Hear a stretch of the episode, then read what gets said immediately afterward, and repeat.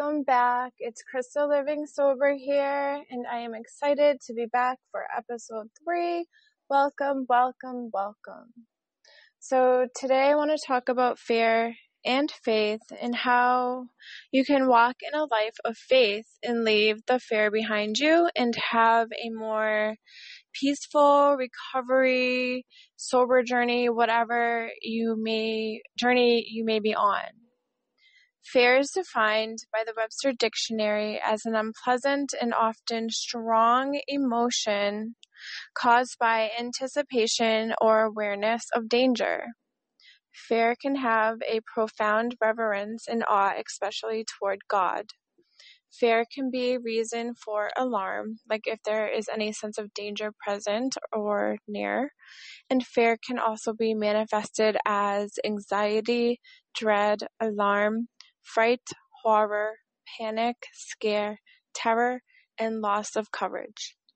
Faith is defined by Webster Dictionary as having allegiance or duty to a person, which is basically loyalty. Faith is belief and trust in and loyalty to God, our higher power. Faith is a firm belief in something for which there is no proof. Faith can be completed, complete trust in something, the self, or in another. We constantly turn to fear way more easily than we do to faith, and in doing so, we lose faith. We lose trust in what can be accomplished. What are you afraid of? Some say spiders, some say heights, some are afraid of being enclosed in small spaces. Some people are afraid of bugs. People can fear basically whatever it is that their minds want them to fear because fear is found in our minds. Fear being that strong emotion that I mentioned in the beginning from the dictionary, it's ca- it causes our minds and then our bodies to think that danger is present, right? So it's that fight or flight response we get from our animalistic ancestors that push us to either tense up and freeze or fight with all our might. So fear, I really want to talk about fear because fear is what led me back to my faith. And from fear, we can learn so much about ourselves. We can be pushed beyond limits that we hold ourselves to. But let's go back to the part where we freeze and tense up for a moment because that's the true, the hard part. Where do we go and how do we move from being so stuck in this fear? So, in the beginning of my sobriety journey, I was afraid. I was stuck holding on to fear. What was I afraid of, you ask? Well, it was probably the fear of not being able to remain in my safe place, right? I felt, or rather, my mind felt this danger because for so long I let myself believe that drinking was a safe haven. Drinking made me feel safe. The way drinking made me feel safe was by making me feel less anxious, so that I let my body and my mind feel like there was no danger right here I am drunk.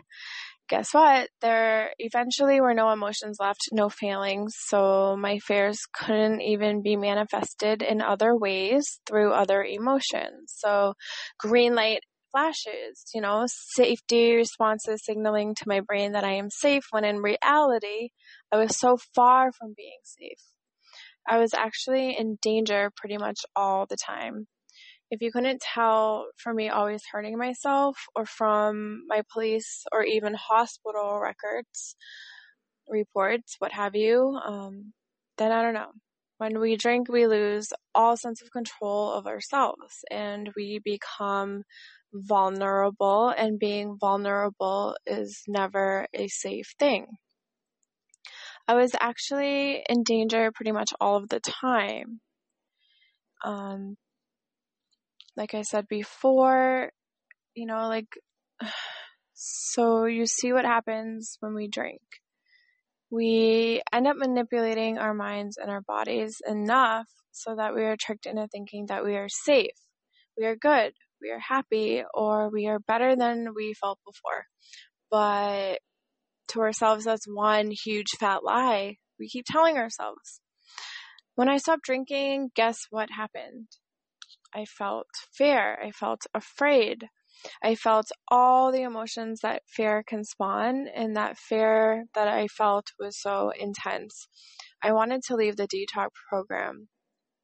I wanted to leave the Salvation Army program. You know, I actually have left programs in the past because I wasn't ready, and those are stories for another time.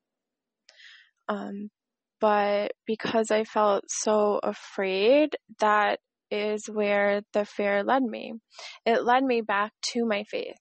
I found faith, which is a belief in loyalty to something greater, like God or a higher power. And okay, so you're sitting there listening to this, and you're like, how could you just give up my fear for faith so easily, you know? Um, let me tell you guys, like it wasn't that easy. First, I had to acknowledge that, you know, that I was okay and that um, I was living a life of danger. And, you know, then I have to realize that it's only my mind that's afraid because of the changes, because of the unknown, which to me was becoming sober, was the sobriety part and I didn't know how to be sober. You know, if I'm sober, then I lose everything I had ever known. Everything I became comfortable with had to end. Imagine losing something or someone you love, right? It's super painful.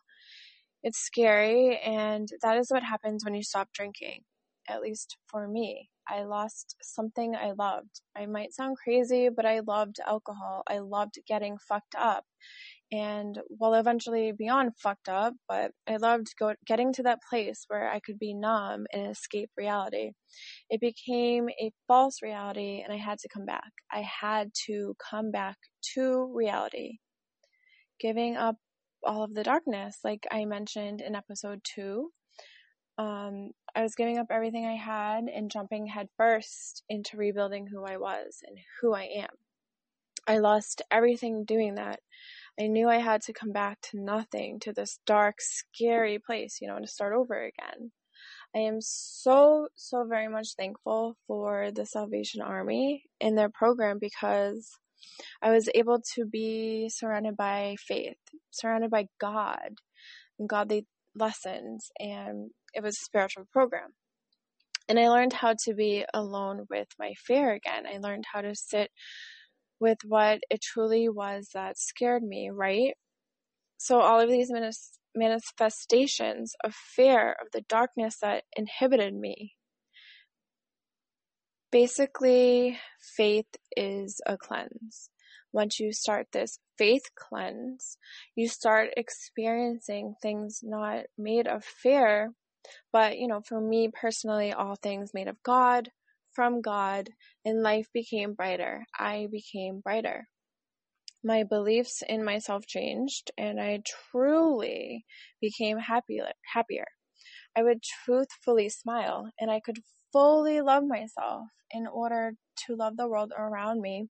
I had to love myself. I had to love in a whole new way because I couldn't love alcohol anymore the whole faith system, it really works, you guys. It works. But like we learn in in Alcoholic Anonymous or in Narcotic Anonymous, which is also AA or NA, we have to admit we have a problem, right? We have to admit we are or have become powerless over alcohol and that our lives have become unmanageable. And then we have to believe that a power greater than ourselves could restore us back to sanity. And we continue to make a decision to turn our will and our lives over to the care of God as we understood Him. Now, not everyone shares the same beliefs about God, but to be able to open your mind up to maybe, to a maybe there is something or something or someone out there or whatever it is helping me, then that is a really good place to start start with just a maybe and it, you know, that turns into something gigantic.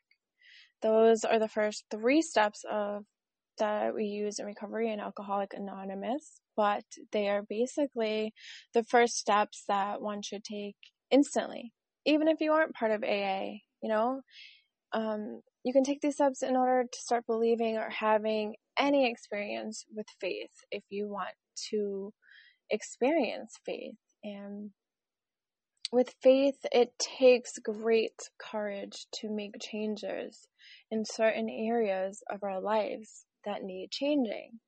At some point in our lives, each and every one of us will have to demonstrate faith and have the courage to do so. In the Bible, it commands us to have faith, but it also challenges us to have courage. And this is not only true in the Bible, but there are so many spiritual texts throughout history where you will find characters who are faced with fear and who find the courage to change their outcome. I am currently studying yoga and it's taught in so many sacred texts and scriptures throughout different ancient traditions. So you guys, like it's not about the Bible. It's not about God. It's not about what you believe, what, you know, someone else believes is different from what you believe. No, like it could be literally anything. Just believing in something that's bigger than you, that's helping you change, can truly open the door for faith. Now, courage is the ability to do something that frightens you, right? Um, having the strength in the face of pain and grief. There are so many examples of courage that are all around us. Um, and some examples are, you know, not only for those of us who are battling addictions, but for instance, there are elderly people living alone.